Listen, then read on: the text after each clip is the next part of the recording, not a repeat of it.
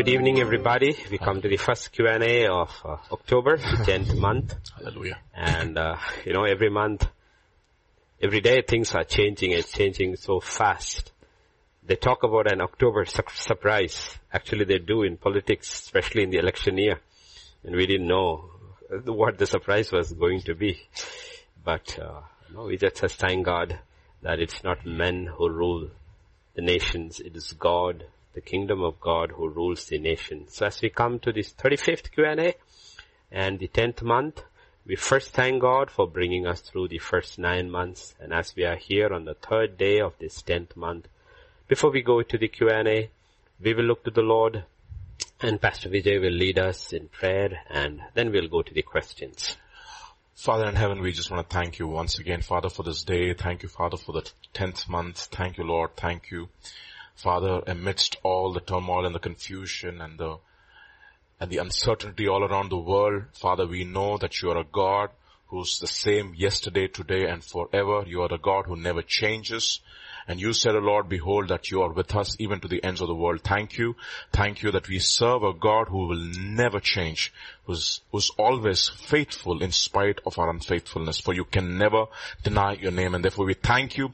And this evening, O oh Lord, even as we uh, Father, focus on these questions that your people have sent from all around the world. I pray, Father, for the spirit of wisdom, revelation, and I pray, Father, that your anointing would rest, O Lord, over all of us, even as we listen to your, to your answers, O Lord. I pray, Father, the anointing would, Lord, make every answer relevant to everyone's situation. Father, grant us grace to that and we pray and I pray Lord that you would, uh, uh, Father, you take control of this entire session, O Lord, and from the beginning to the end, let your Son be glorified and your name be lifted up. We thank you, we praise you, for in Jesus' mighty name we pray. Amen, amen, amen. yes, Pastor Vijay, let's begin. So, Pastor, we look at some very crazy questions. Everything is okay, right, on that side? Okay. It's question number seven. Okay. Doctors say people are becoming emotionally and physically ill because of the stress of life and rapidity of change we as Christians, how do we overcome? Is it by the word? But we have also the crazy thoughts, the crazy dreams. We want to overcome this and not constantly go through this battle in the mind and heart. Please help. okay. Uh, I mean, it's a big question, and uh, but the the answer is you have to go back to the word and how, the whole question is how do we overcome through the word? Um, if you go to 1 John chapter 5 and verse 4, it, it talks about, it, the whole thing is put over there. Everything, it's put over here.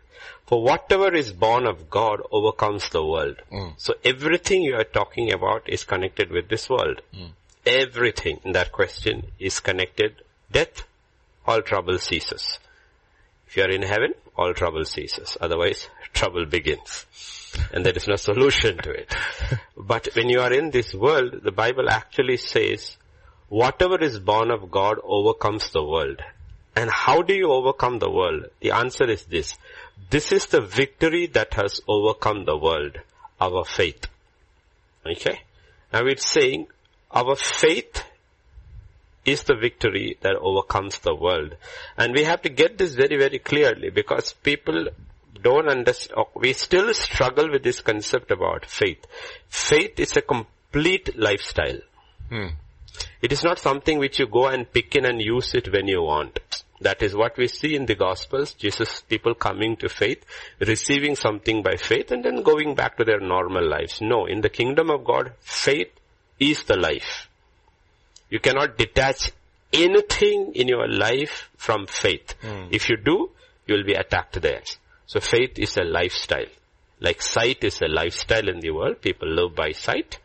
You live by faith. That's why the, the book of Romans 1.17 and 2 Corinthians 5.7, all those verses actually say, my righteous shall live by faith. And living is a 24-7 activity. You cannot detach anything in a 24 hour 7. I'm not saying you reach there in one day, but you have to reach. And once you have practiced, like a child learns to walk, once you have practiced to walk by faith, you will be able to handle the pressures. And it, it connects everything. Okay, like if you go to Colossians chapter 3 and verse 1 and 2, It talks about your thinking, because in this question the thinking is there. If then you were raised with Christ. Okay, now the question is you can think, no, but I am not raised, raised with Christ. I'm sitting here in a chair on planet earth. But that is a physical reality. How are you going to live? By your physical reality or your spiritual reality? There are two realities. Okay, two realities. And every believer, that's the battle of faith. That's why it is a battle of faith. You have to win this. Even though I am seated here, this is not my reality. My reality is that. When I look at the end of the story, I know where I am, with whom I am. It is victorious. So this is transitory. So I will not live by this reality. I will live by that reality. And if I am living by my reality, it will affect my thought life. Where are my mind? What am I thinking of? Hmm. What am I thinking of? It is not that I'm sitting there and thinking about the choir of angels and no, it's not thinking about that. My perspective is on the kingdom of God on earth. Yes. That's what it's talking about. That's what David does. He says, it's not that a cause. I'm not going to get, his brother is uh, irritated with him, angry with him, and he does not get, he just walks away, he turns aside. I'm not going to waste my time and my energy and my thoughts get distracted from the main purpose. The main purpose is the kingdom of God is here. It is under attack and the kingdom of God always gives victory. So I'm not going to get focused on that and immediately we will lose. That's what happens. All the issues we live in life is basically distract us from the purpose. And if we are focused on the purpose, our victory will give us victory over this too. Mm. So the Bible says, set your mind on things above and not on things, uh, that does not mean you are not thinking about things on earth, but you are thinking from a different perspective. In Ephesians 2 6 says, when it talks about Ephesians 2 6, I'm just on on the cuff. I'm just, because this question just came. We were, he raised us up together and made us sit together in the heavenly places in Christ Jesus. That is the rest Hebrews 4 is talking about. We have to labor to enter into that rest. Because we talk about what we say in English, the bird eye view. Mm. When you are in a very high elevated position or when the aeroplane is taking off, we reach the airport in a car, we look at all the gigantic structures, but when the aeroplane takes off, and within two minutes you look, they all look like little matchboxes. The biggest structure also looks like a little matchbox. That's what it's talking about. If you are seated with Christ Jesus, your mind, you will see a perspective. It is not that the physical reality has changed, but you are seeing it through that vantage point. And that is the difference between the rest of Israel and David. Goliath has not shrunk. He's still nine feet tall. Mm-hmm. Nine feet tall. Mm. And it is nine feet tall to all who are seeing with the earthly reality and even the king who is the tallest is afraid and they are trembling. But David sees it differently and he says, who is this uncircumcised Philistine that he dare defy the armies of the living God? First he looks at like what uh, Elisha says to his servant, more are with us than those who are against Amen. us. But Elisha's servant sees nothing but Elisha sees. Mm. David sees the armies of God are behind us mm-hmm. and they are always more powerful. One can put a thousand to flee. And then he sees, but where do I appropriate that power? They have no covenant. We are a covenanted people. He is uncircumcised. We are circumcised. We have a covenant with the living God. So all of Israel is circumcised, but one man is living in the light of his circumcision. And Paul will say in Romans 2 that circumcision is of the heart. heart. So we see this is a man who has come from the wilderness, mm-hmm. meaning he has lived in the light of the spiritual circumcision. There is no world in his heart. Yes. He's entirely separated unto God, so therefore he is able to see. That is the life. That is the life we are talking about, how you overcome. And second thing, important thing is that Love your God with all your heart, all your might, all your strength. Second thing is love your neighbor as yourself. There are these are these two commandments. The most important part of our life is ultimately is relationships. So people will say Paul was able to handle it better because in so many ways he's just related to the church. He's detached without having a family. He doesn't have a wife. He doesn't have a children. I mean, at least it seems so. He doesn't have anybody. So it is easier for him. So he will also say in Corinthians, if you're gung-ho about God, then choose to be single you have less trouble in your life. You, you're serving God and then your family and your family is fully not with you. Then you will be pulled in two sides. Okay. But let me tell you the truth about it. How you need to look at it in scripture. Turn with me to the book of Genesis. Okay. Genesis gives you this picture. Chapter 37 and verse 31 onwards. 31 to 35. So they took Joseph's tunic, killed a kid of the goats, dipped the tunic in blood, then they sent the tunic of many colors and they brought it to their father and said, we have found this. Do you know where, whether it is your son's tunic or not? Mm. And he recognized it and said, it is my son's tunic. A wild beast has devoured him. Without doubt, Joseph is torn to pieces. And Jacob tore his clothes, put on sackcloth on his waist, mourned for his son many days. Verse 35. All his sons and all his daughters arose to comfort him. Daughters means his daughters-in-law, okay? Mm-hmm. And he refused, and Dinah. And he refused to be comforted and he said, for I shall go down into the grave to my son in mourning. Thus his father wept for him. Look at a man. This is a man who has encountered God in so many ways face to face. His destiny has been changed. But because he is what we say in a fleshly love mm. attached to his son. Okay, it's very flesh because he's attached to Rachel and this is the child of his old age and this is a child who lets, it's all carnal. His attachment is all carnal. And a lot of people, their attachment even in their own family is carnal. It is not spiritual. Therefore when tragedy hits that particular person, he is grieving, he is overcome and he is sitting in his bed for so many years unable to overcome. So you know what?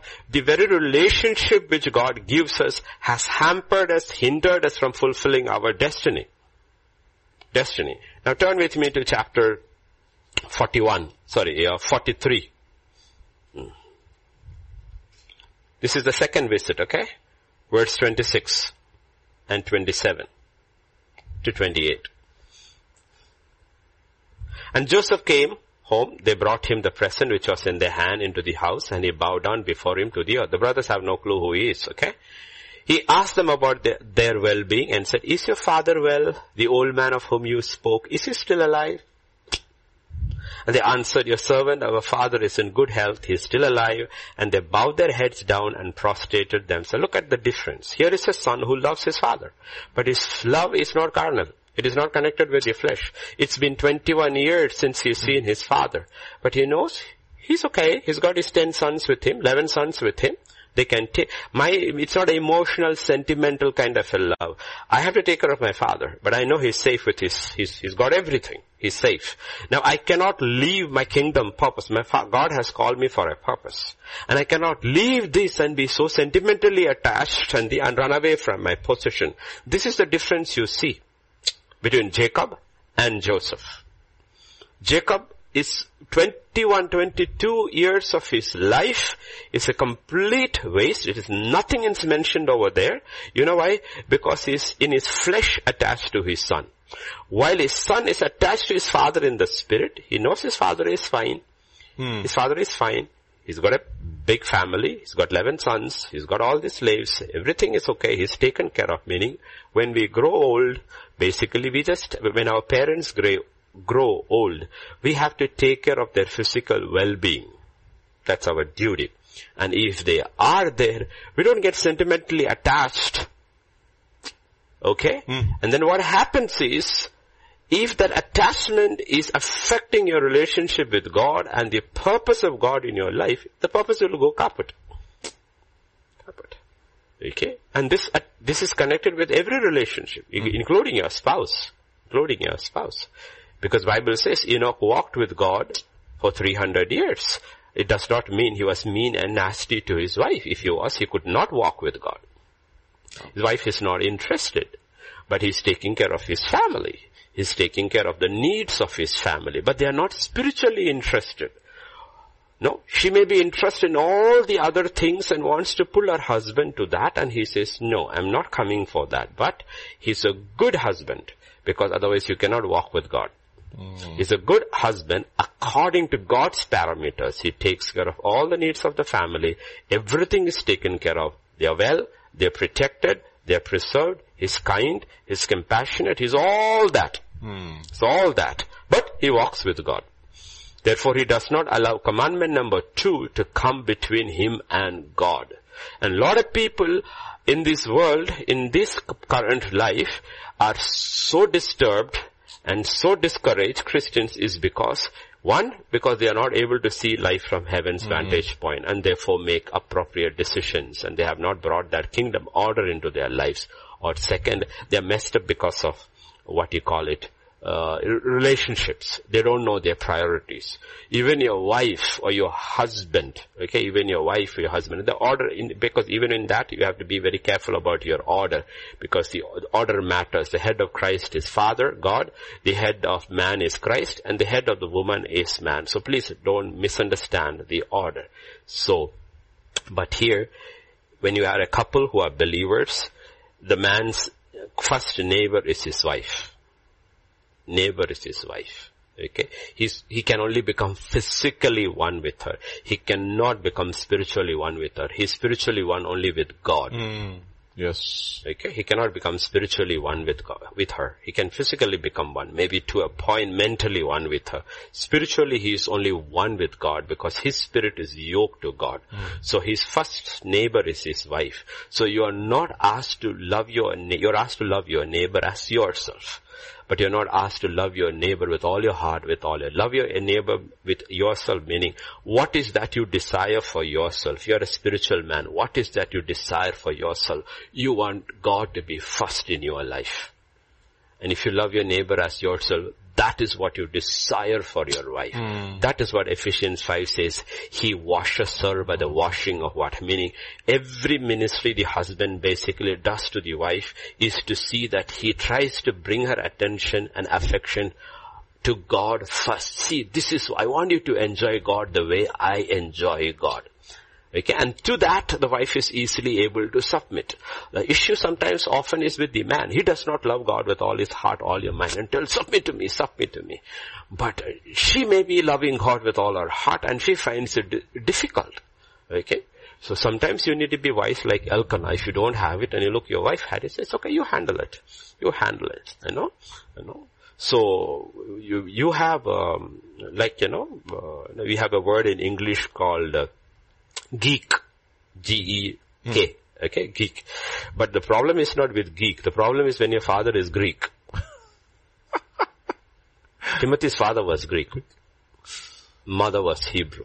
So it never talks about his father. It talks about the faith that was from his grandmother to mother. So why is Timothy a divided person?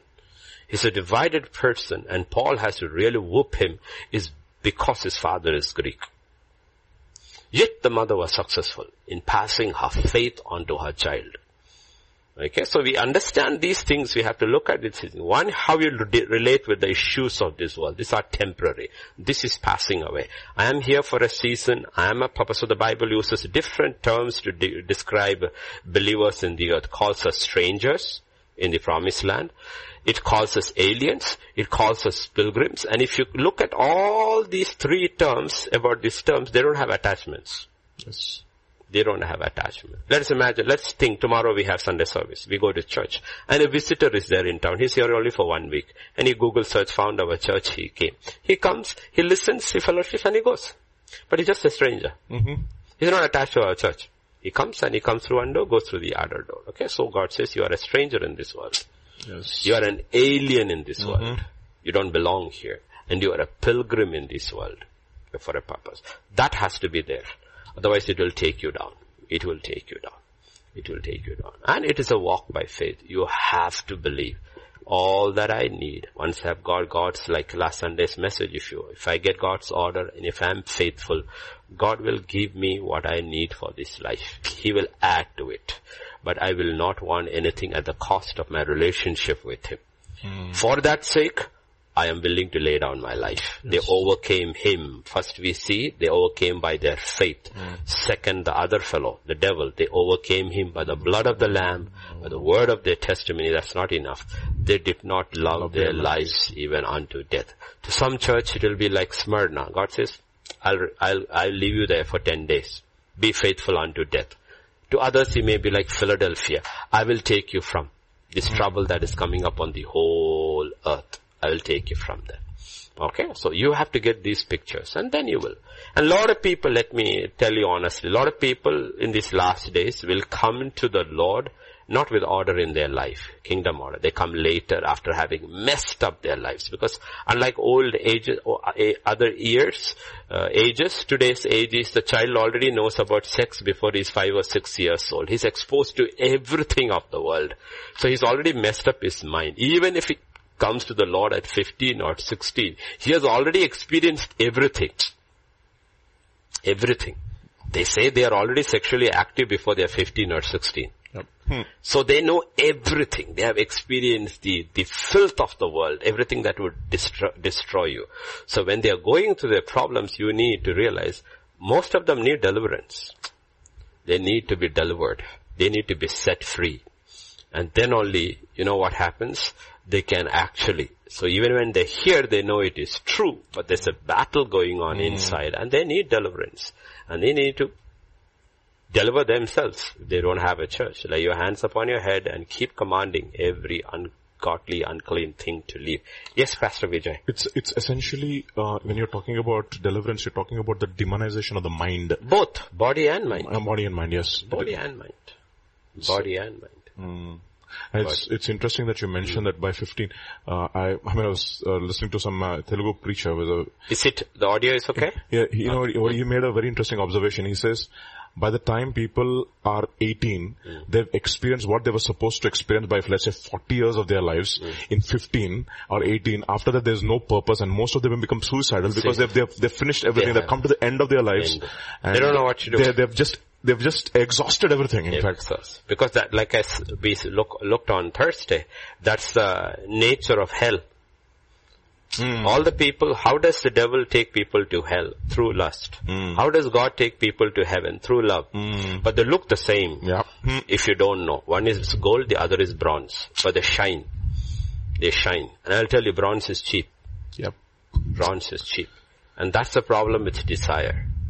That's the problem with desire. That's the problem with pleasure.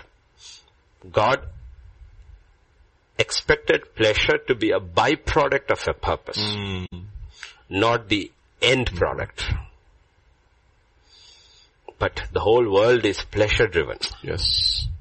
No? Okay, I'm not talking about Rick Warren, but kingdom of God is need to be purpose driven. Yep, yep. Okay, there is a kingdom purpose. Okay, and out of that should come your pleasure. Mm. So you will see David is purpose driven by the kingdom.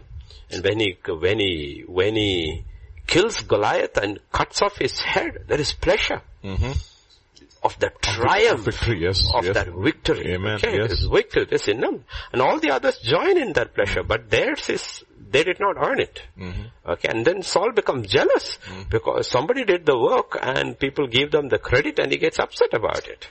Okay, so that should be. Your pleasure should be genuine. It should be because of something you achieved. But everything in the world is short circuited. No, you don't have to work for it. Just take it. Mm. Just take it.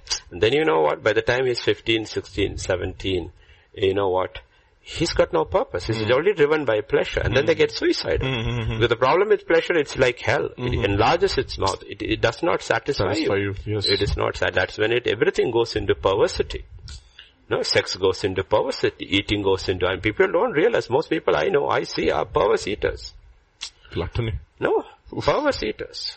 They are perverse in their eating. And people don't use perversity with eating. they only use perversity with sex. But people don't realize you don't be, you could be absolutely kosher about sex. One man, woman or one man, woman, man. And it'd be absolutely perverse in your eating. And throw away the purpose of God like Isaac. Literally throw. And God, uh, gluttony is also seven deadly sins. One of the seven deadly sins. yes, yes. You know, and can be anything. You know, conversation you know, conversation, absolutely loose conversation, angry conversation, and we people don't even realize, you know, people say after all it is only words. You know, stones and sticks hurt, but words don't. Who told you? you yeah. Jesus said you will be judged for every word. That you've spoken. Every yeah. word. And then you say these words and then you know, don't take it back. Taking it back by saying, I am sorry. But they don't, they don't even apologize. They justify it. And the people don't realize they are miserable, miserable. God has made an order for all these things. We don't follow this order, we will go through this circle. No, like we saw on Thursday. God left their life into futility. Futility. Without purpose. And who's talking about? He's not talking about the Gentiles. He's talking about Israel. See, a person who does not know what purpose is Mm. Cannot live his life in futility. Yes, yes, yes. Because you're ignorant about a mm. purpose. But once you enter into the kingdom and you understand the kingdom and the purpose of the kingdom and then you never achieve it, your life is set up in futility. You're miserable. You're miserable. You know this is possible. You understand all this. Oh boy, this is possible. You look at the history of God's people. This is possible. But the problem is you short circuit your life.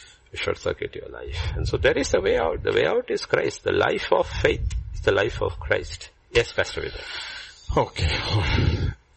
So we'll go to the next question is a sixth question is uh, Question number six. six. It says, I had this question that why do the children of great prophets in the Old Testament could not follow God after having fathers like them? The question, uh, this is, this is, this is, this question in so many different ways has been asked. This has been asked. Uh, it could be also, you can also put it across this way. Why is sin there except for, say, Sarah till the end? How come there are in great wives of great men of God? Great children. Why don't we see that? Why don't we see that? God only commends one woman in the entire New Testament. It is Sarah. Okay, because he does not look just at the beginning or the middle. He looks at the end. End, Okay, yes. so we know Rachel didn't end well. We know Rebecca didn't end well. We don't know. So a lot of them don't end well. So we are looking at great men. We are not looking in great women alone, whose men were in great. That's a different story. Hannah is a great woman. Elkanah is just a normal, ordinary man. So we are looking at it here. One of the fundamental issues, because we have had, I've had so many of these questions talking about from actually very bitter uh, pastors' wives. Because pastors' wives especially, everywhere they go through this. Everywhere they go through. Incred- incredible, powerfully used men of God. I don't even want to mention their names because you would be shocked. Many of them are dead and gone. How angry and bitter their wives are. We almost have defied them. Because some of the questions I don't even read, when even read, I don't even mention names who these people are. These are big guns, really, really big guns. I'm not talking just in the eyes of the world, but even in God's kingdom. Okay? So what I'm talking about, what happens is, is, is one of the danger of this. One of the greatest danger God's people make is, there is God, there are things of God, and there are men of God. We get familiar with all. With all. With all. Okay. We get familiar with God. Mm-hmm. We get familiar with the things of God, like Nadab and Abihu did. We get familiar with the men of God. And one of the people who get very familiar with the men of God are the wives of those men and the children of men. Because when the man comes home, he's still a man. The greatest men of God are still men. But the problem is they forget the anointing that is upon that man. When they speak against that man, they speak against that anointing. Okay, they speak against that anointing. So Zipporah will never amount to anything in the kingdom of God because she's very familiar with that man. But that that man is chosen and called and anointed by God. It's a man to whom God speaks face to face. Does he have foibles? Yes. Does he have frailties? Yes. Does he have temper problems? Yes, he has all that. But you cannot take something away from him. The anointing of God rests upon him. Rests upon him. Okay. Can you take anything out of uh, Samuel? No. Samuel, the anointing. we don't know what he is as a father or as a husband. We don't know especially what he has as a husband. He may have all his weaknesses. But there is something you cannot take away from Samuel. The anointing of God rests upon him all the days of his life. God speaks through him. And you know what happens? Zipporah is very familiar with Moses. Samuel's wife probably is very familiar with Samuel. And you know what happened? The children fall apart. The children fall apart. Fall apart. That is one of the people laugh when I say this. That's one of the reasons uh, in Peter. You go to Peter, chapter three. Okay, let's look at it. We have to understand the concept about the, the spiritual truth what God is talking about. Wives, likewise submissive to your own godly husbands. It doesn't say that. To your own husbands. That even if someone does not obey the word, they without a word may be won by the conduct of their wives. Okay? Come further down. Yeah, quickly. Who observe, yeah, come further down. Three, four, or let's leave. Rather let it be the hidden person of the heart with the incorruptible beauty of a gentle and a quiet spirit, which is very precious in the sight of God.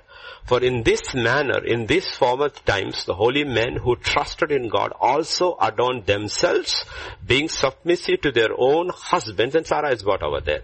And as Sarah obeyed Abraham, calling him Lord, whose daughters you are, if you do good and are not afraid with any terror. The term she uses is a term that is associated with Jesus Christ.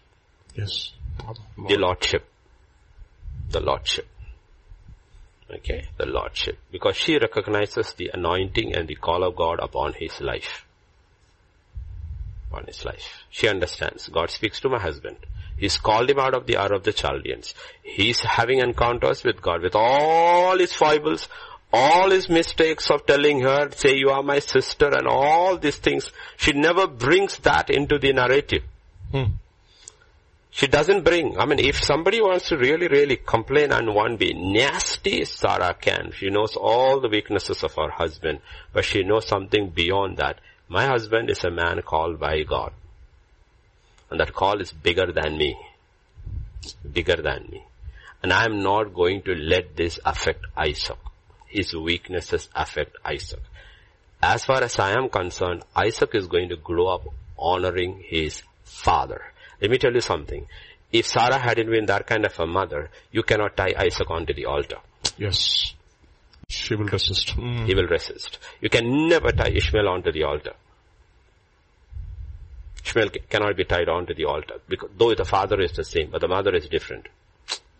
Mother is different. So you have to look at these pictures. You have to look at the pictures. And so many of the prophets' children never turned out right is because the wife of the prophet did not distinguish between a husband and the man of God and they had contempt the man of God, like what, what happens to a lot of pastors' wives, no? They have all their issues because the wife at the end of the day is connected with the children, the provisions, all that he has to take care of, but her mind is on domestic issues. Well, this man day and night, he is dreaming and meditating and troubled by the things of God. Think about Zipporah. Uh, um, what, what are the names? Eliezer and? Uh, Uh, no. um, Gershom and Levi. Uh, yeah, Gershom and uh, no. E- No. Eliezer, no, no, No, no, no, no. Okay, Gershom hasn't eaten today. He's hungry. What is Moses thinking about? I have to meet the Pharaoh tomorrow morning. One judgment is over. And he's still not willing. Look at this and look at that. Okay. And she doesn't understand what he is going through. The weight that is on his shoulder. See, if Elijah had a wife, it does not seem he had one. Mm-hmm. She will never understand the weight that is on his shoulder. I have to bring a nation back to God. To bring a nation back to God, okay? Because women, we are not negating anything that is happening, but the women's life is entirely connected with the home and the home things. But the man of God, the prophet of God, what is on his shoulder, no ordinary man can bear unless he is anointed. And this man is anointed to bear that burden. Okay? And so what happens is familiarity creeps in. And it's a very dangerous thing for a wife of a prophet to be familiar with the prophet. She can be familiar with her husband, but she cannot be familiar with the prophet. So when he's standing on the pulpit, she doesn't listen to anything he says because she's judging him in his heart. In her heart. Yeah. What is he sitting there and talking about? He doesn't even care if the children have had three meals today. Therefore, you know what? His ministry goes over his head. And God does not have a different ministry for her. Every other woman in the church may get blessed because of the word that is coming from his mouth and she misses it.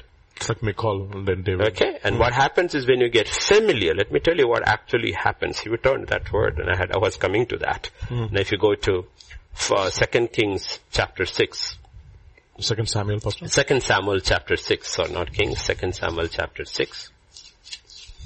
Okay. Second Samuel chapter 6. Okay. And verse, yeah, 20. And then 23, yeah. And David returned to bless his household. Now he's coming to bless his household. You need to realize when he's coming to bless the household, he's coming as, he's not coming as the king Mm-hmm. to his house. He's coming as the prophet. Mm-hmm. The father is the king, the prophet, and the priest, priest. of his house. Yes. He's coming with the prophetic anointing all over him. And who is there? His first wife, Michal. The daughter of Saul came out and met me said, how glorious was the king of Israel today uncovering himself. You know what? She's becoming very familiar. Very familiar. And she's speaking against the anointing that is over him. Against the anointing. And you know what happens to her? Verse 23. Therefore, Michal, the daughter of Saul. I can, can I have it in KJV? Hmm. Okay, okay. The other word, actual word to be used is that she was barren all her life. Yeah. Barren all her life. And you know, sadly, the one who should have been the most fruitful, the one who should have brought the next heir to the throne, after which there would have been no conflict over the throne, because she is Saul's son and David's, Saul's daughter and David's wife, remains barren. She's not able to produce a next godly spiritual seed. You know why? Because she's familiar. She's familiar. And that happens to the children of the prophet. The children of prophet get very familiar. They don't listen. Samuel's sons don't listen. Moses' sons probably don't listen. Because God is not a respecter of persons. If Moses' sons had one tenth of what Moses is, God would have picked them up. Would have picked them up. Okay, they don't listen. Samuel's sons don't listen. David's sons don't listen. Okay. Eli is not a bad man. He tried talking to his sons, but they don't listen. They don't listen to their father. Okay. They don't listen to their father. Okay. So this, this is where the issue comes. So you have to put it all together. I'm not blaming the woman per se, but I am saying that if you are a wife of a man of God, be very careful. You should always know the distinction. My husband is a servant of God. The call of God upon his life came before he ever thought about me. Remember that scene in Ten Commandments? Pharaoh's daughter who was in love with Moses and Zipporah who marries Moses. When they two meet, she says, your husband, I lost him when your husband went in search of his God and you lost him when he found his God.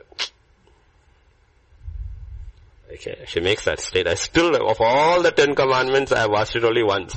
I still, and I watched it when I was not even a believer. What a And I still remember that dialogue. It struck in my mind. What happens to a man when he finds his God and when he goes in search of his God? He loses everything else. Everything else becomes secondary. But God has not told that to a woman. To a woman, he says, your Lord is your master, your husband. He does not say that he say that to the woman. The man he says, your head is Christ. He does not say that to a woman because then he would be changing the order and the home would fall apart completely.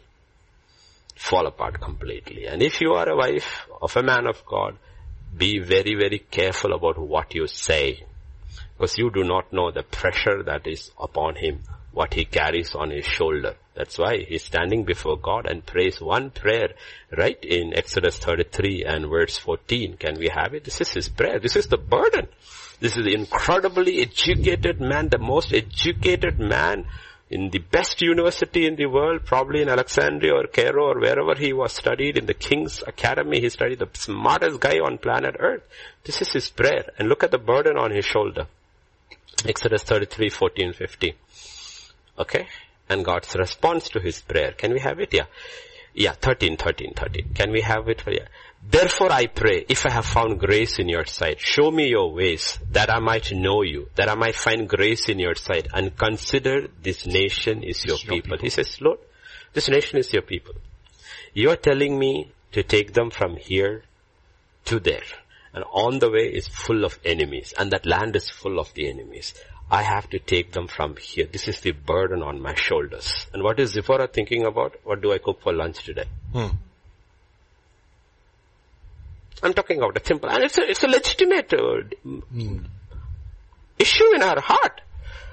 It's a legitimate issue in our heart. It's not an illegitimate issue. It's a very legitimate. So what does a mother has to think? That's why Proverbs 31 talks about an incredible mother who just leaves her husband to sit at the gate with the elders and she says, you don't worry about it. I got it. You don't have to worry about the home. I understand the call of God upon your life. You're supposed to sit at the city gates. You're supposed to contend with the elders. You're supposed to bring the kingdom of God down to onto earth. I got it covered. You don't worry about it. You don't worry about it. I got the house covered. You just see that the provision comes in. I will take care of the rest. Or if not, I will see that what I can do to see that you don't trouble your head about it. Your children will love you. Your children will honor you. You will not have to, your heart to be divided between the home and the kingdom of God. The kingdom of home is safe. Safe. Home is safe. Okay? And this is what he's saying. I have to take these people from point A to point B and all the troubles in between. And I'm asking you is that Lord, help me. And what is God's answer? My presence shall go with you and I will give you My, my presence shall? I will go with you So when you are speaking against that man, you're speaking against God's presence. Mm. Who's going with him? Does Zipporah see who's going with him? No. No? And turn. No? Turn uh, to the book Exodus. Uh, no?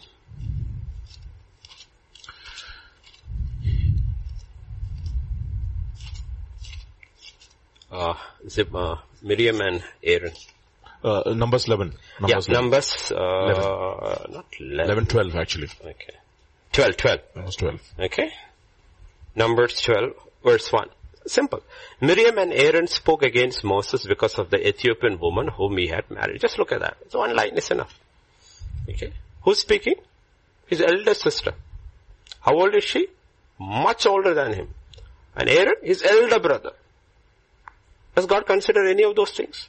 Just because you are an elder sister, you have the right to speak to a younger brother like that. He said, you can speak to any other younger brother, but not to this man. Because when you speak against this man, you're speaking against my anointing. She's his elder. She, she may be at least 13, 14 years older than him. She has everything to say. When you were small, I changed your diapers, I carried you, I fed you, what I, no? And God says, that's a different person. This is a different person. This is my man. My anointing rests upon him. My spirit is upon him. When you speak against him, you're speaking against my spirit. You know what she had to go through? As a lesson to all of Israel and all time, she had to stand outside the camp and the whole nation was blocked for seven days. You know why? Because she spoke against her youngest brother. Think about it in human terms. The elder sister spoke against the youngest brother. Okay? He's the youngest brother.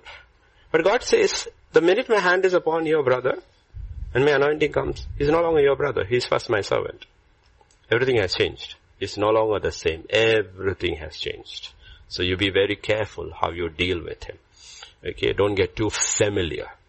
Don't get too familiar. Okay, he doesn't need your advice. You don't have to give free advice. If he asks, it's different because you know what? I speak to him. I speak to him. He doesn't need your advice. That's basically I'm saying. Has God only spoken through us? He speaks through us. Why are you not listening to us? Basically that's what they are saying. He doesn't have to listen to us. When a man hears clearly from God, he doesn't have to hear from anybody else. Mm-hmm. Doesn't have to hear anybody from else. You know, and this is where the problems come, no?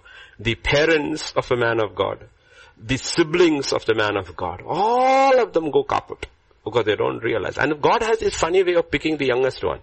Moses is the youngest one. David is the youngest one. Joseph is the youngest one. Abraham is the younger one. Why does he do that? Just to see that. Do you see the distinction? This order does not make any difference when my anointing comes. When the anointing comes, he becomes the eldest. He becomes. The anointing is what matters. It's not when you came out of your mother's womb. Okay. If that's not. And he tells, uh, tells Joseph, you know, you know what tells Joseph? The dream, your father and your mother also will bow before you. Jacob gets so upset. what do you mean? I and your mother will bow before you? Eh? He said, well, that is the dream I saw. What is it meaning? It is the anointing that will rest upon Joseph. You're not bowing to Joseph. You're bowing to the anointing. Oh, yes. Anointing. You're bowing to the anointing. You're bowing to his teaching. Okay? If Joseph, imagine, is the pastor of the church in Goshen, and he preaches every day, Jacob has to listen to him. And he can say, oh, Humpa, this is my youngest son, how dare he speak to me, and his messages are cutting, and he's cutting. God says, wait a second, that's not your son who's speaking. It's my spirit who is speaking. Because a lot of people get caught in all these issues because they do not understand the concept about the kingdom. They do not understand the concept about the kingdom. They look with physical eyes. And that's what the Pharisees got. He said, hey, wait a second. You guys all uh, talk about Moses, right? He's your big guy, right? Well, Moses spoke about me. And by the way, who's your father? Abraham. Your father Abraham rejoiced to see my day. And they were shocked. They said, you're not even 30, 40 years old. Saying you don't understand the anointing. You don't understand the anointing. He says when the anointing speaks through a man, it is the ancient of days who's speaking through him. He has no age. He has no beginning. He has no end. It is not. So be very, very careful how you deal with the anointing. And that's where prophets' children, most of them goofed up. David's children goofed up. No, all of them goofed up because they did not realize and you see their wives are miserable wives because they did, didn't try to see the difference between the man of God and their husband. You know? So a lot of people will say, Lord, I want to marry a man of God. Really? You really want to marry a man of God? Do you know what it costs you? I mean, you can be the greatest if you are, if you really understand who is.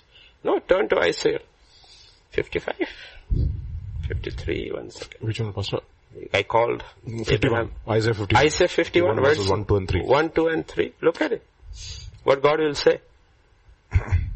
Listen to me, you who follow after righteousness, who seek the Lord. Look to the rock from which you were hewn, and to the hole of the pit from which you were dug. Look to Abraham your father, and to Sarah who bore you. Do you see that? For I called him alone. Alone. Kya baat. Okay, he says that was one couple who ultimately became one. She said, my Lord, my Master. Say you are my sister. Yes, Lord. Two times. Pregnant this time. My Lord. Yes, Lord. I'm not going to go against your will. See, the law has not given about so. You have to work within what they know then. That's what you say, that's what it is. I'm not going to fight against you because I know you were called by God. And even if you are making a mistake, let God correct you. It's not my job. It is not my job to correct you in this. Okay. And then I believe he must have told, the Lord spoke to me, Sarah, I have to take my son and offer him as a sacrifice. She says, yes Lord. Take him. We would have screamed, pulled her, you take Ishmael. Isaac is mine. No, all that, no. Isaac is mine, know. So, it falls apart. Okay, I'm not justifying therefore the man of God if he's nasty and cruel and all that. He's not a man of God. Okay, he's not a man of God. Okay, but you still, you have to be very careful about the anointing that rests upon men like all of them, including David. David had all his weaknesses, but he was still the man of God. Still the man of God. After his own heart. After his own heart. That testimony never changed. Changes. Yeah. And you know, Michal was barren all her life. And then she was given two sons to raise and they were also hung. That was a tragedy. Yep, yep, yep. Okay. Yes, that's Pastor Vijay. So three I hope I haven't offended anybody. Pastor, I just, before if you're we- offended, have one, one, one oh. question can I ask? Mm. So what is a practical advice you give for people who are in the ministry as men as to how should they be leading their families in a way? First thing I will say is to all men, all men, because I've met men of God and I was so angry with them and I could be angry with them and I didn't let their wife know I was angry with them. The Bible says one thing, if one does not take care of his family, he's worse than an unbeliever. Hmm. Okay? Okay, so this is one of the fundamental issues of the mother. She wants to see her children have enough food. You can have seen pastors who don't take care of their families at all. Just take off and they go and never bother. Then you're worse than an unbeliever. no? If you take care of their basic needs. That is the duty of the father. Okay? The duty of the father. Unless you have an agreement where the mother brings it in and there is no issue. Meaning there should not be an issue over that. There should not be lack. I'm not talking about plenty and fancy and all. I'm talking about fundamental needs. What does you need? You need a kind of a roof over your head. You need food on the table and your clothes on your back. Okay? That he has to be very, very sure. And then if he's genuinely called by God, God will take care of it. He'll add to it. So you don't have to worry about it. But that has to be taken care of. And if that is taken care of, usually most of the wives don't have much issues. Hmm. Yes. Okay. I've seen all kind of people where pastors' wives told me, Pastor, Pattani, we live in hunger every day. He goes and he never comes. Six months, no call, no nothing at all. We live like beggars. Landlord is shouting rent. There is no food. No, I mean that's that's not that's not right. That is not right. God will judge those men. But they have incredible ministries. So I have to tell them that man has an incredible ministry. Demons flee when he even walks around. People get healed. Cripple walk and all. So I said, you do one thing. When you have an issue, call me. I'll help you out. Call me, tell me, I'll help you but cover your husband. Because your husband is incredibly powerfully anointed. In this way, in this side of his life, he's broken down. He doesn't even know what to do. But he cannot question his anointing. the anointing is working. It's like that widow, the sons of the Yeah. prophets. So yeah. Yeah. The widow's, the son, the prophet, remember? Mm-hmm. He is terrible when it comes to finances. Mm-hmm. Now he is dead and gone. And now they are coming to sell his children. But he feared God. Yeah, no? But, but he feared God. Okay? So we have to look at one of the fundamental things I'll always tell about men is that take care of it. You need to have the faith. The God who called you to take care of a nation, He will feed your family too. But you need to be very sure about that so that you don't unnecessarily add to their tension. No tension. And then minister to them. Continuously minister to them to see that you bring their mind back to God and to the kingdom of God. Hmm. Amen. That's why he says, do not be unequally Unequally yoked. yoked. So, Moses goofed up and married Zipporah, who was a Midianite. You know, all of them jumped the gun and married, uh, carnal wives. Know, but Rebecca was not. Rebecca, uh, Isaac became carnal. Sarah remained spiritual. Sarah remained spiritual. No, only a couple of times she made little go, but if you look at it, Abraham and Sarah, she was the one who was actually more spiritual than him. I know. I mean, sometimes you know what a student can be better than the teacher. no, everything she knew about God, she heard from Abraham. But she turned out to believe better than him. She had no fear at all. That's what uh, Second Peter, First Peter chapter three said. No fear at no all. fear. And because she had no fear, God protects her in every situation and brings her out. This fellow must be sitting in the tent miserable, now wondering what's happening with my wife. Nothing is happening to the wife. The- God doesn't even allow the Pharaoh or the other fellow to put a hand on her while she's eating very well in Egypt. Mm-hmm. Because she's eating in the palace. okay. This fellow is hungry because he has no appetite because wife is sitting in the harem. While she has no fear at all, therefore there is faith and God is protecting her and feeding her well. Hmm. Okay. So, that's why Sarah is put across, okay, as the model wife and the model wife of the man of God. Yes, Pastor Vijay. So we'll, uh, we'll ask a question of a good student, Pastor. Question number five is from a good student. Question number five. Yes, my very good student. We are told to correct our brothers and sisters when they go, when they do wrong. But when should we really speak and how do we really differentiate that we are not being busybody in their matters? Okay, uh, let us, let me put it this way. When you are correcting somebody, you cannot correct somebody unless you judge somebody. Hmm. Okay, you're making a judgment call. This is right, this is wrong. What you did is wrong, and this is what should be done. And if you look at, let's, let's put because Bible says, judge not or you will be judged. Yes. Why? Why will you be judged? Because the yardstick by which you used to judge was wrong. That's why you will be judged. Exactly. With the same measure. If the measure that you used to judge was righteousness, you are not afraid of judgment. Being judged back. Because you're walking, if you're walking in righteousness. Yes. Okay. So Jesus was never afraid of a judging. Because he says, my judgment is always right. True. Yeah. Which of you can condemn? Yeah, you can, you can, you can turn around and judge me too. Also, oh yes. Because what I judge is what I live by. Mhm. Okay, so people run out of it. Take that one words and run away with it. Okay, run away with it. So you have to be very, very careful about it. Okay. That's the first thing. When you are making a judgment, be very, very sure you're making a righteous judgment. That's why the Oldest Testament and the New Testament says, in the mouth of two or three witnesses, Witnesses. not hearsay. Yes. Hearsay is not accepted in the court of law. Mhm. In, in, the, in India, nothing matters. Everything is accepted. Okay, we are not talking, we are talking about a general court. Okay, general righteous court. Hearsay is not. You have to be an actual witness. That I saw. I am an actual witness. Okay, two or three witnesses. Don't accept anything. Usually in most cases you will see there are hardly any witnesses. Hardly any witnesses. Amen. Okay. Like, uh, Uriah is killed. Only one man knows. The general Joab. Nobody knows. Nobody has any clue. And if David is not a man of God, he will have no remorse. Because everybody will think, wow, somebody died in battle and the king married his widow. What a great king he is. Nobody has no, it's a personal letter from the king to the general of the army. Nobody has any clue. So there is no two witness. Hmm. There are only two witnesses. One is David, one is Joab. Both will keep their mouth shut. But there is a third witness. It is God. And God, because he's a man after God's own heart, makes him miserable. Okay? Makes him miserable. Okay, so when you're talking about correcting a brother or a sister, first remember your yardstick should be righteous. Righteousness. You are a witness.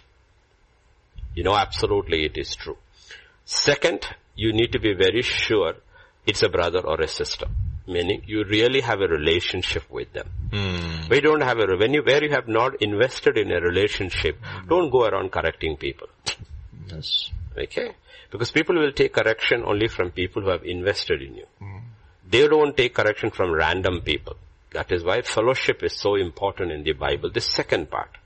Like the second part. Because, okay, if you have not invested, stay away. Go and tell like Joseph. Joseph did not correct his brothers. He went and told his father. Hmm.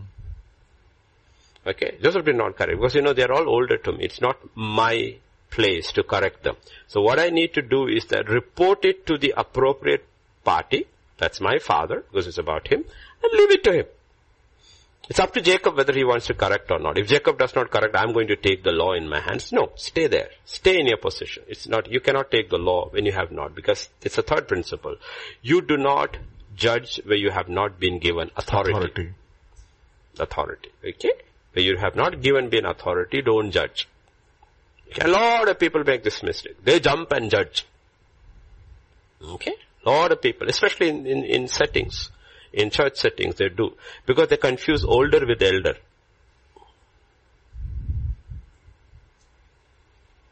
Just because you are older, that does not make you elder. You can be young and be an elder. Okay? Moses was the youngest, yet he was the elder. Hmm. Miriam was the oldest, but she was not an elder. okay? Are you getting the picture? Yes. Okay. So people make this mistake. Have you been commissioned to judge? No. Have you been commissioned to judge? No. Leave it alone. Leave it alone. Because if you correct, okay, so in, like let's put in this case as like a family settings, okay? It is Reuben's call to correct his younger ones, but he's a weak guy. So he, what does he do? Instead of correcting, he's always compromising. If you look at what he's saying, it's always compromise. Yet he's called to correct his younger brothers because he is the eldest. As the eldest, he has the right to be in the place of the father when the father is absent with the younger siblings. But he does not correct. He compromises. He compromises. So when you are looking, you have to look at patterns. Okay, patterns. And then it comes to parents. The Bible says, children obey your parents. This is only told to children. Hmm. No, Pastor Vijay is there. He's not a, he's, he's, he's not longer considered a child of his parents who needs to obey. Okay. What does he have to do? He just have to honor. Honor. And sometimes how do you do honor? You honor by silence.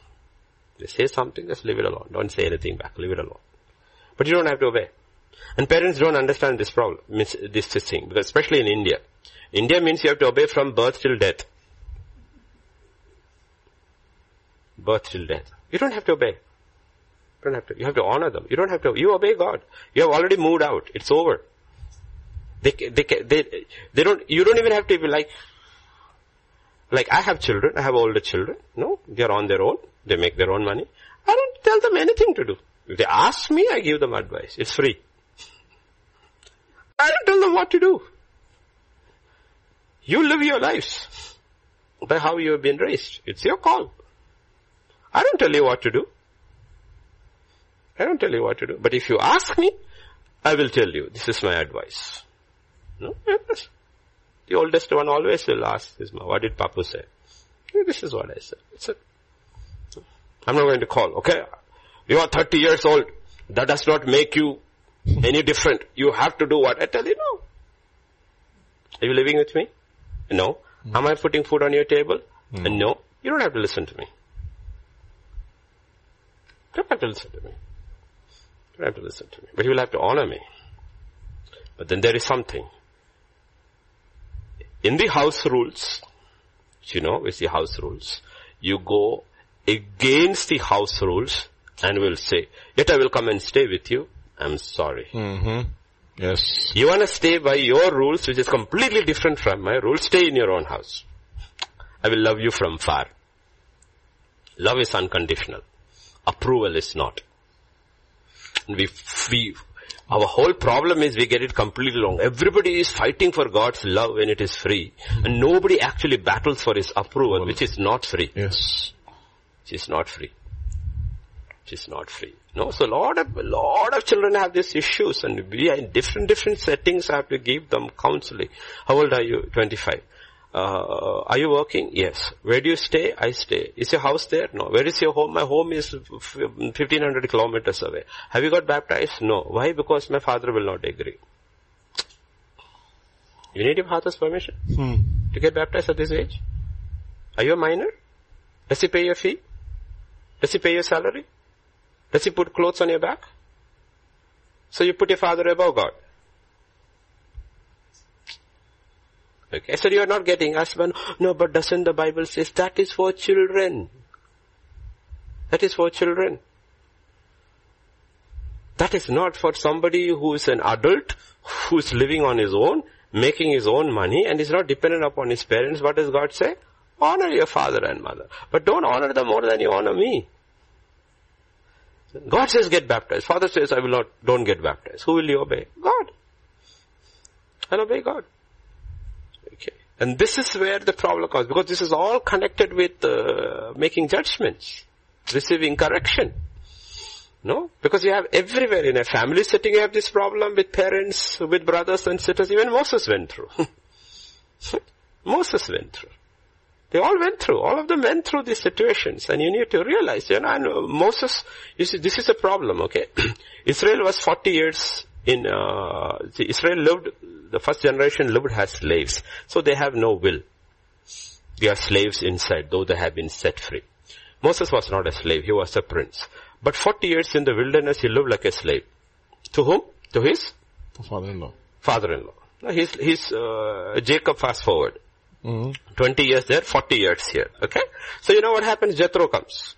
And when Jethro comes, you know what? He's falling flat, flat on his face. And takes his advice. And takes his advice. Mm-hmm. It's absolutely. Connected with something which got nothing, nothing to do with, with Jethro. Him. This is about God. This is about God's kingdom. The God who promised him, my presence will go with you.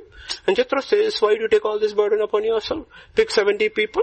And then immediately, because he's the leader, he picks 70 people, God anoints him. You see some of the things we do without checking with God, God will still anoint because He will not buck His chain of command. Hmm. Later He will come and smack you. So who told you to do it? But I don't want to discredit you before people. Because I called you and I anointed you. You know, these 70 people is what becomes a Sanhedrin. Sanhedrin. These 70 people 2000, 3000 years later will gather in the night and crucify Jesus. You know where it started? Because he obeyed his father-in-law and not just honored. honored. He should have just honored. And the father-in-law said that. He says, it's okay. It's okay, dad. The anointing is bearing it. I'll go check with God. I'll go check with, I'll, I'll let me spend. I mean, he's the one to whom God speaks face to face. Hmm. Why do you need to listen to the priest of Midian? when you are the priest of Israel. No? He should have just honored his father-in-law because, no?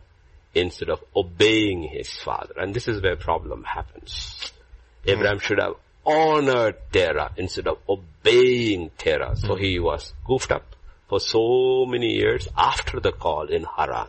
So people have to be very, very careful about understanding from, but be humble in your heart, honor them, keep your mouth shut, don't dishonor them, be very, very careful about it, but some of, some, some of the ways to do it is zip your lip And and do what God has told you and not what they told you. S- Yes. second question says, uh, the word says we have the mind of Christ, but why do we have so many doctrines, different beliefs? If we are led by the same spirit, can we not have the same mind in the body of Christ? Yes, you can. But let me tell you this. The word says we have the mind of Christ. Basically, if you see illustration, it is talking about a seed. In a seed, it's got everything in the right climate, right condition, right time frame, it will become a tree, which will bear fruit according to that seed. It is there.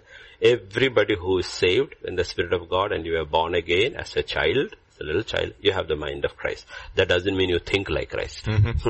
you don't think like Christ.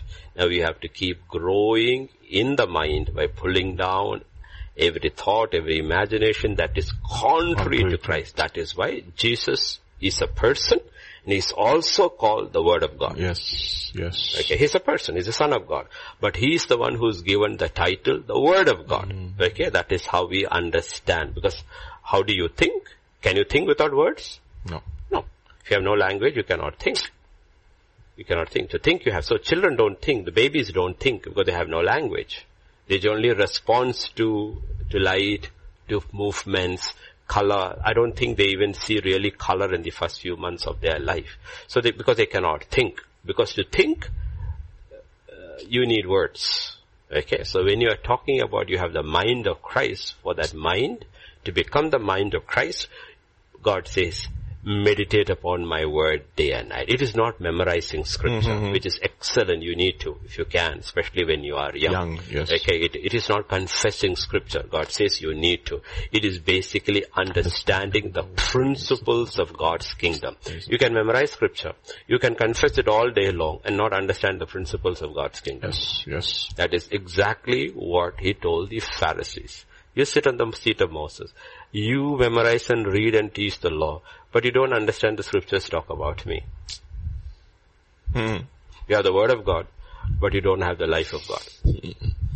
Okay? Life of God. So there it says, why are there so much confusion? It is confusion is basically got to do with doctrine.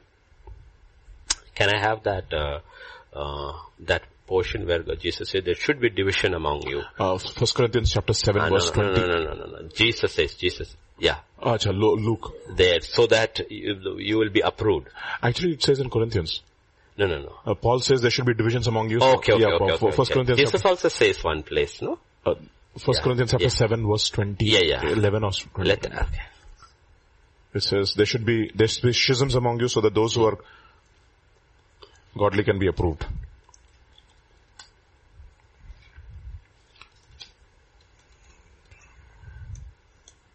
Yeah, uh, it's, uh, it's uh, First Corinthians chapter 11 verse 19. 11, 19. Okay. For there also must be factions among you that those who are approved may be recognized among you. Okay. Actually Faction. the word factions is doctrines. Doctrines, There's okay. the, the word first. Did you see that? So there is Aaron, Miriam, order of birth. Miriam, Aaron and Moses. That's a division. Who do you know is approved? Moses. Yeah. Okay. Korah, Dathan and Abiram and 250 elders and Moses and Aaron. There's a division. You will know who is approved. Okay. Now, where does the divisions come? Let us talk about the Protestant movement. Leave the Catholic Church aside. The Protestant movement began with Martin Luther. What's the difference between the Lutherans and the Baptists? Lutherans still sprinkle, the Baptists don't. Yes. So the division is over a doctrine of baptism. Yes. And the doctrine of baptism is important. Mm-hmm. Hebrews chapter 6 verses 1 and 2 says, these are fundamental, elementary, primary doctrines. Repentance from Dead works. dead works, faith towards God. Okay, so you will have to realize where the division comes. Divisions comes because of doctrine, and these are fundamental. Lot of churches no longer preach about uh, repentance. Hmm. You know. So fundamentally they have gone wrong. Mm-hmm. Because this is fundamental. You look at it. Let us go on to perfection, not laying against the foundation of so if the foundation is not there and you build a house, when the storm comes, it will fall. Because you did not have a life built on this foundation, which is called repentance, now you have fallen into sin, you are not able to come back because that was never ingrained in your early years.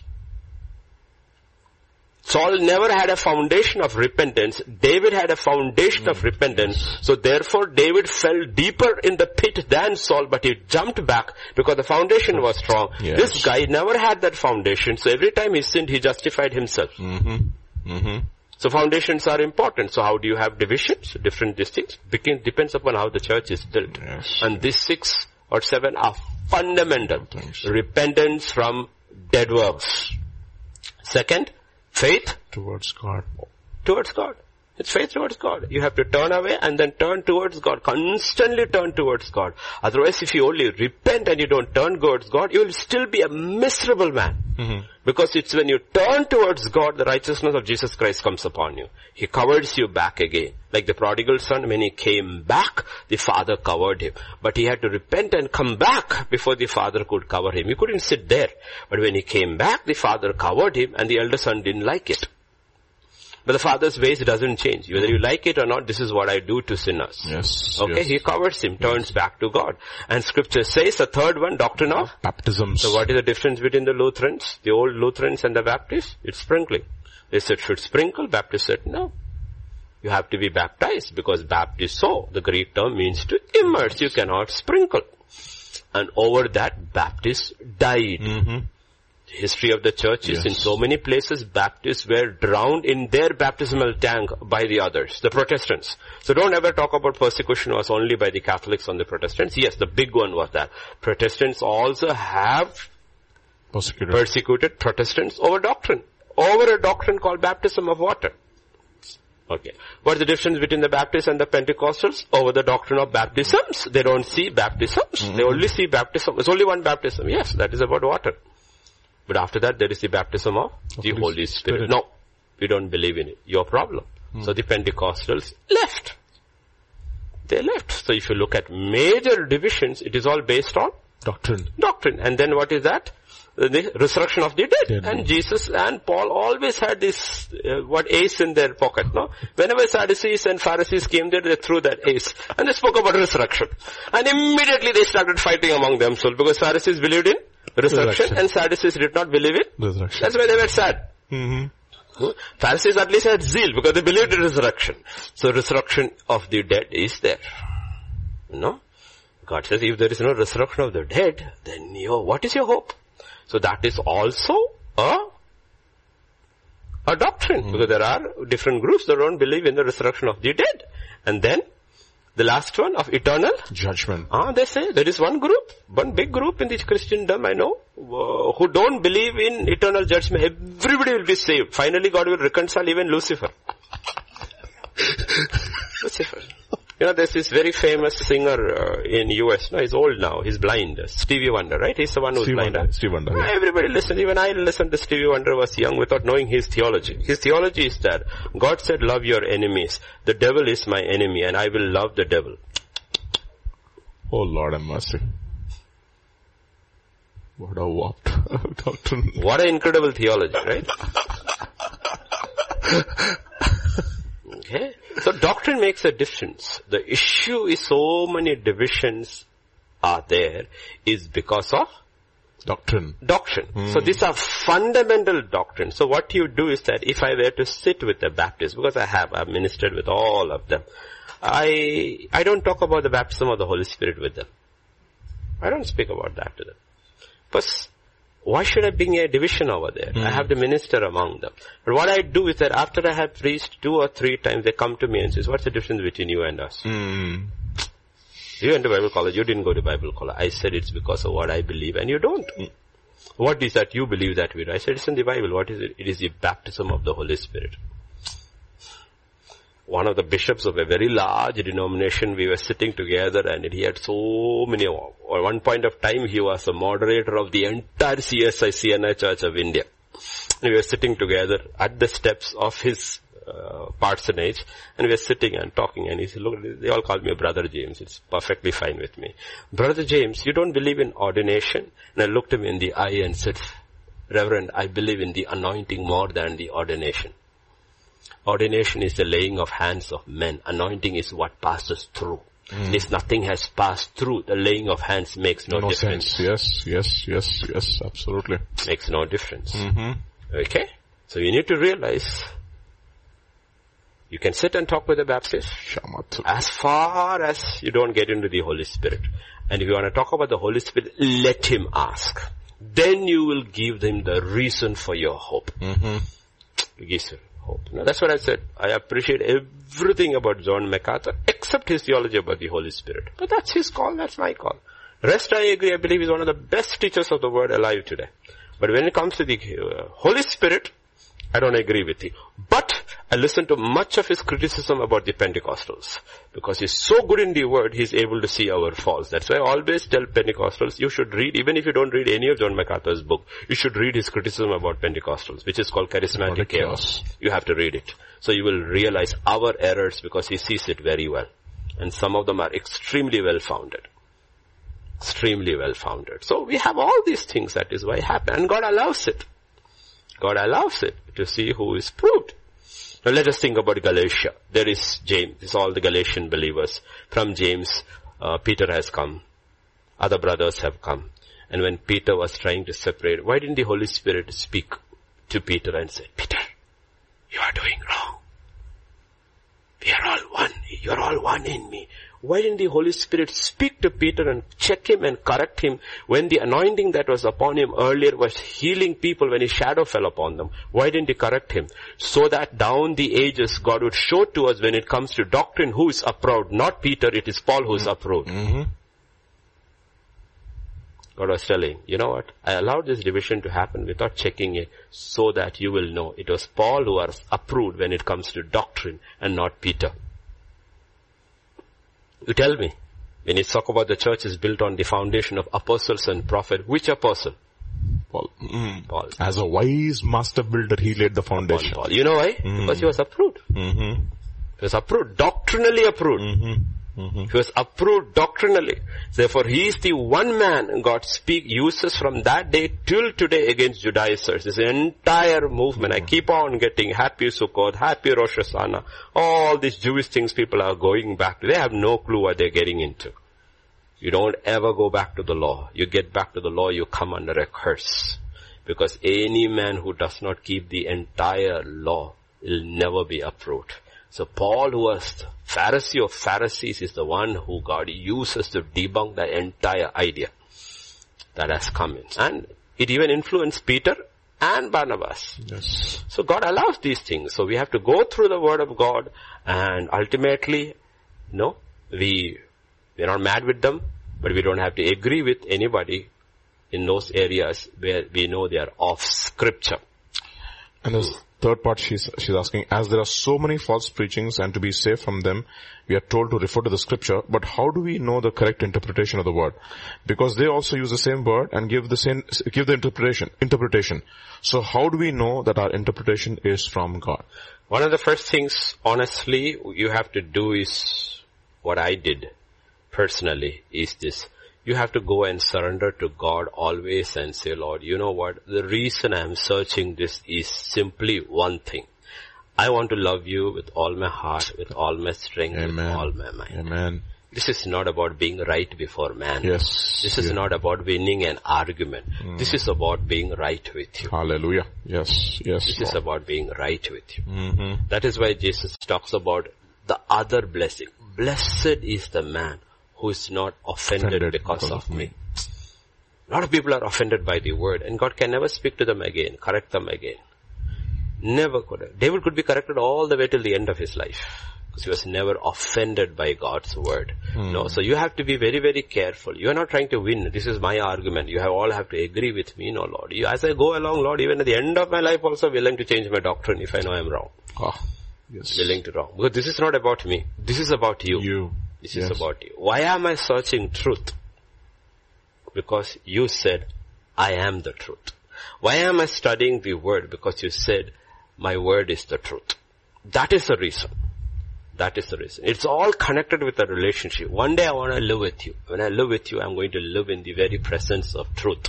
So now you have given me something by which I can. You have given me the spirit of truth that teaches me. So when I am listening to a preacher, I'm basically looking into just not his teaching.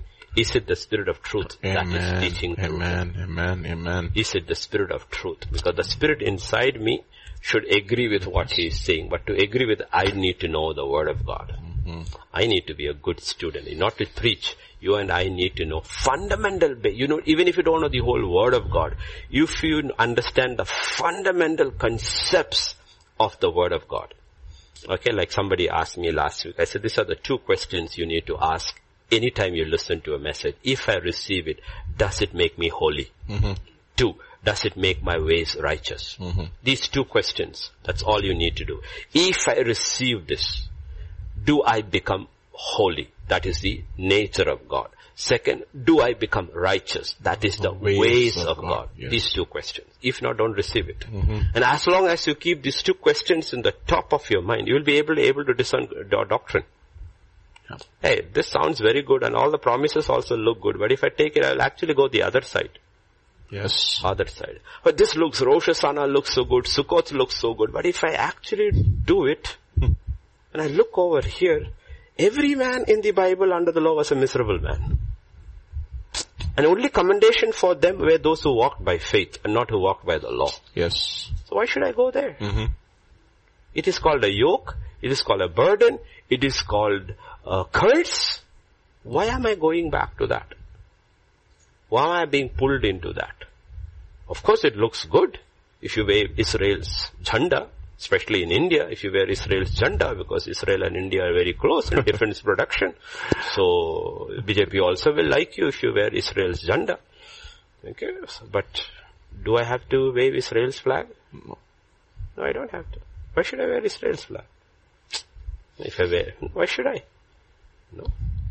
That's how I look at it. Yes, Pastor Vijay. Pastor, the final question for the day. Hmm.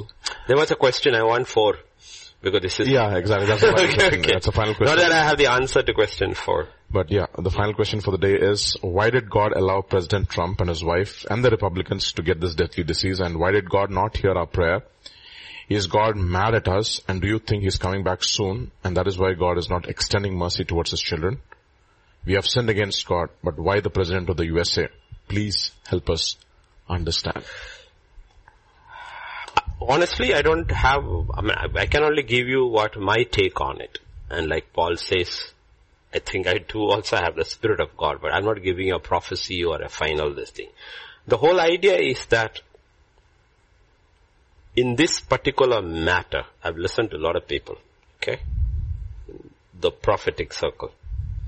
Nobody seems to be very sure what is God's hand on America. So everybody is waiting for November 3rd. Are we getting mercy or is it over? Nobody. Nobody is able to definitely, unlike last time. 2016, a lot of people said Trump will win. Straight away said Trump will win. But this time, everybody is like, it has got less to do with Trump and more to do with the church. Wow. Last time it more had to do with Trump, Trump and less to do with with the the church. This time it's got to do with the church. It's got to do with the church. And honestly, I don't know which way it is going. But, you also have to look through eyes of faith. Yes, he's got COVID-19. He's in Walter Reed in the military hospital. His wife is probably in the, uh, this thing. And, uh, Republicans are the ones who have got it. And of course they did not wear the mask and all that, okay. So, all that is there, but that's not the point. The point is that, why do you think the disease will stop him from winning the election?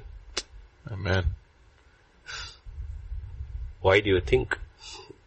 What if God is saying that, Trump, I know you go running around to every place and crowds and rallying and rallying and rallying. What if I can win this election for you without you doing anything? Just sit there for 10 days. I'll win this election for you. Why do you write him God off?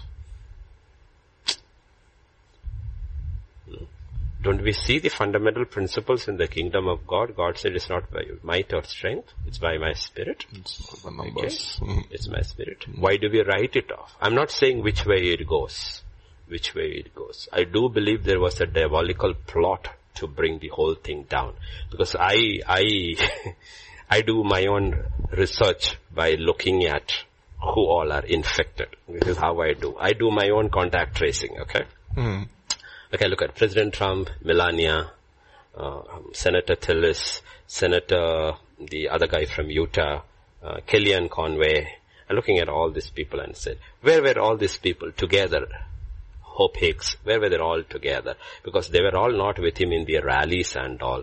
Where were they all together at one place? And I believe, if my calculation is right, they were all together at one place when he introduced Amy uh, The, the, the judge. the, the next nominee, Amy, uh, Amy Barrett, yeah, Amy Barrett at the White House lawns. These people were all there. And I believe there was a skunk in the middle who brought the infection in deliberately to stop the nomination process. One shot two birds and to stop the rallies.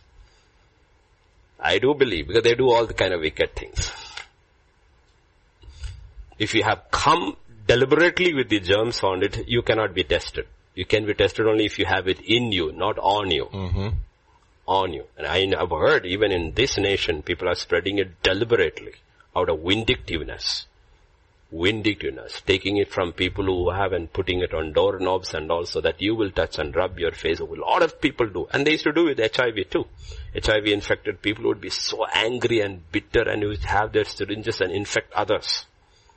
You know, one girl gets HIV, she's angry with all the men and she decides to sleep with every man she can meet and give it to everybody. So a lot of wickedness you need to understand.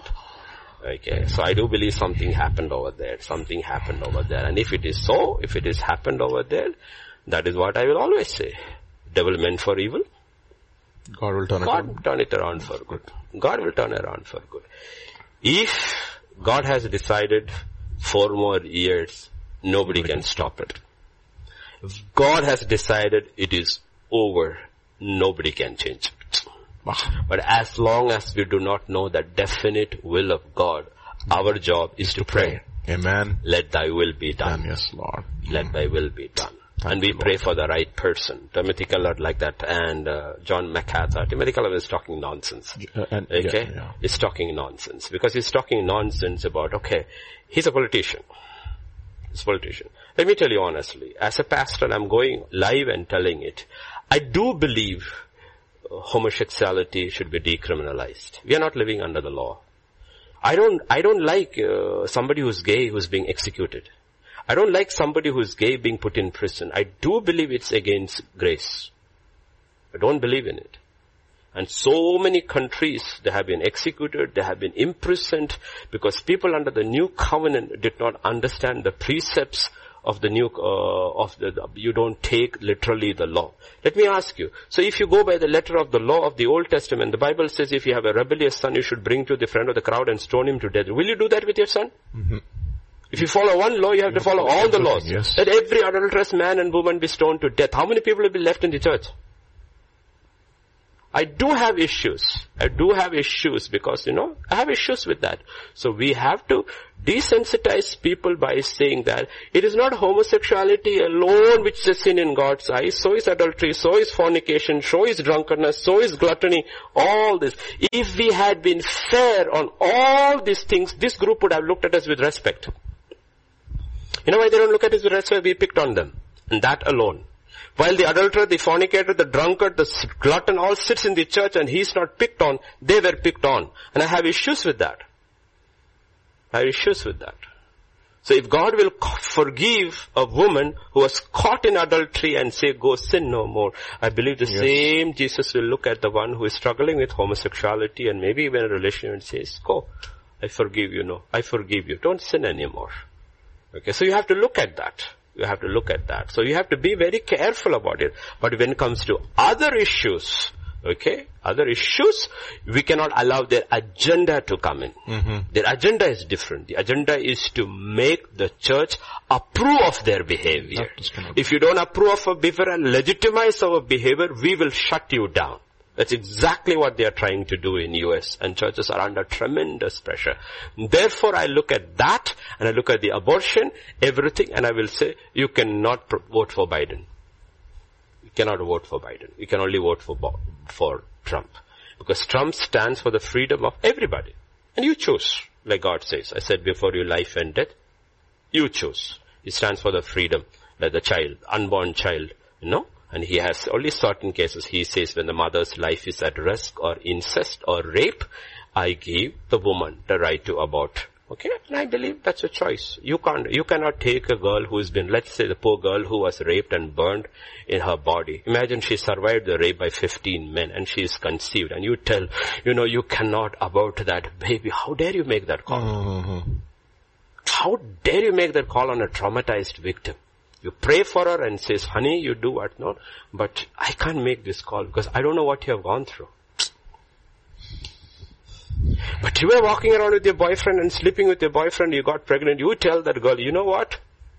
This is the result of you seeking pleasure. The child is innocent. Child is innocent. Don't you dare about that baby. But in other case, I will say that I will try to help you through this entire process of trauma. I will take care of the baby also and see it is adopted.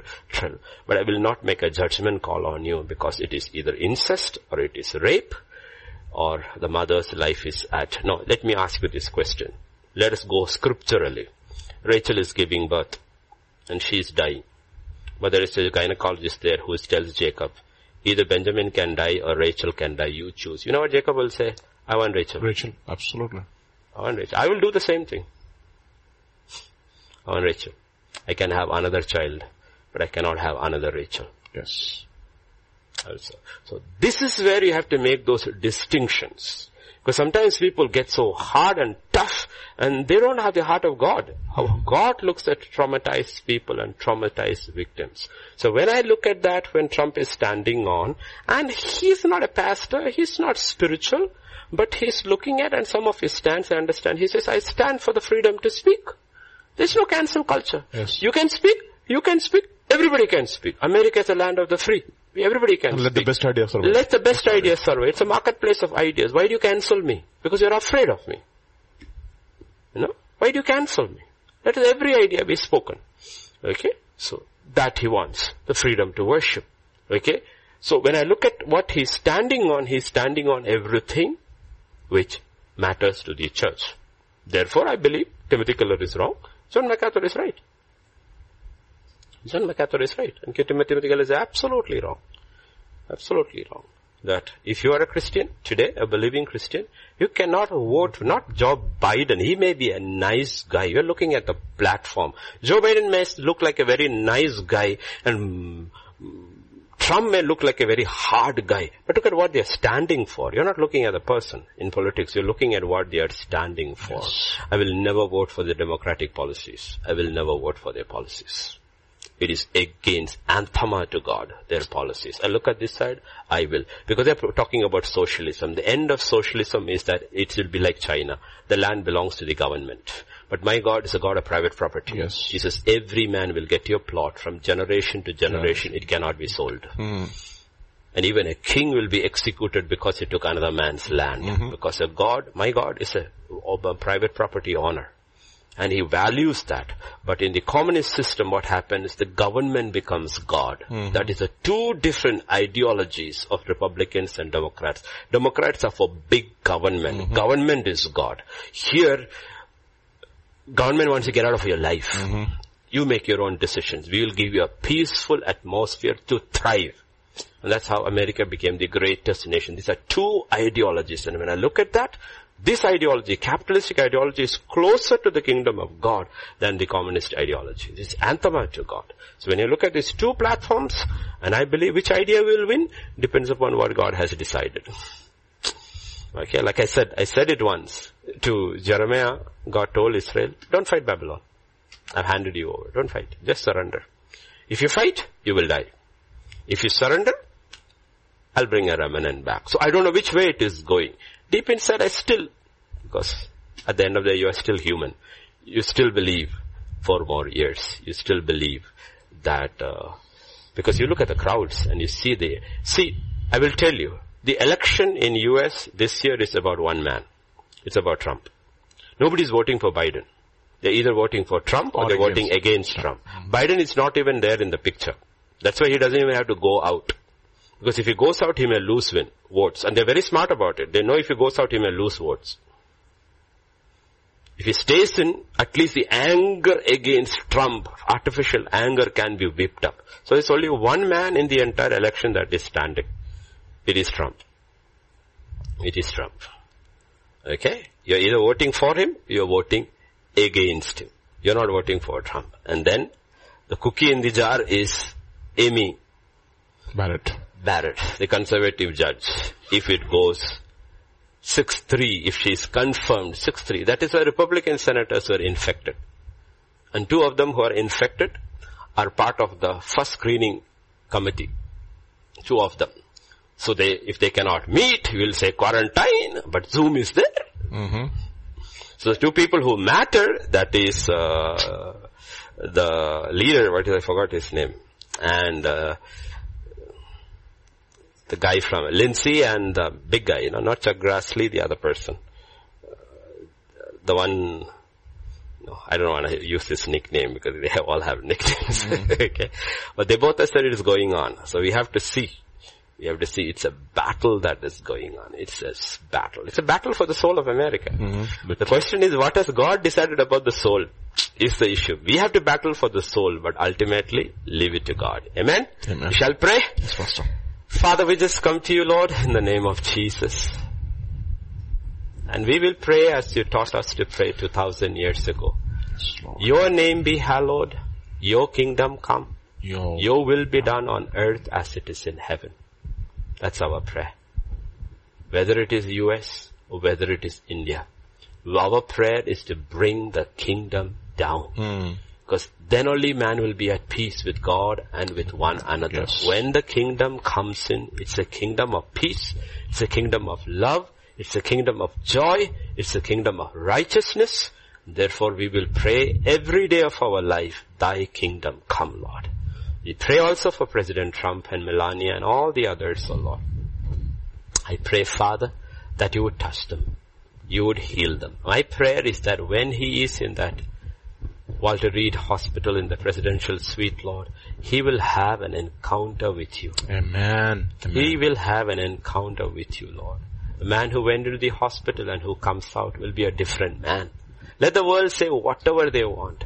But every man who encounters you never comes out the same. Yes, Lord. The man who went up the mountain and the man who came down the mountain were two different men. It was not the same Moses who came down. And I pray, Lord, President Trump will have a experience, not even for the sake of America or the world, for his own sake first. For every soul is precious. I pray he will have a divine encounter with you. And America will have another encounter with you. And then your world will have an encounter with you before the end comes, Lord. That's what we pray and believe. I speak healing into the bodies of everyone. Yes, Lord. Some of them are being traumatized. Some of them are on ventilators. But I speak your word of healing. Your word says, O Lord, I sent forth my word and healed you of your infirmities. I bring to your remembrance your word and I speak it, Lord. Your word can never be limited. And I pray your spirit will take that word and touch them in their hearing and heal them and raise them up from their sick beds, O Lord. And they will be stronger than before, O Master. We commit tonight and tomorrow into thy hands as we gather in your house. I pray, Father, your people will come prepared to meet you. Not for anything else. First to meet you and then to meet one another. Thank you, thank you Father. Thank you Lord. By faith we enter into your rest. Our soul will not be troubled in the night. We will rest like a child weaned in the arms of his mother because your rest is our portion. Thank you, thank you Father. Thank you Lord. In Jesus name we pray. Amen. Amen. Amen. Amen. Mm. Let me hide myself in thee. Let the water and the blood from thy wounded side which flowed be of sin a double cure. Save from wrath and make me pure. Not the labor of my hands can fulfill thy law's demands.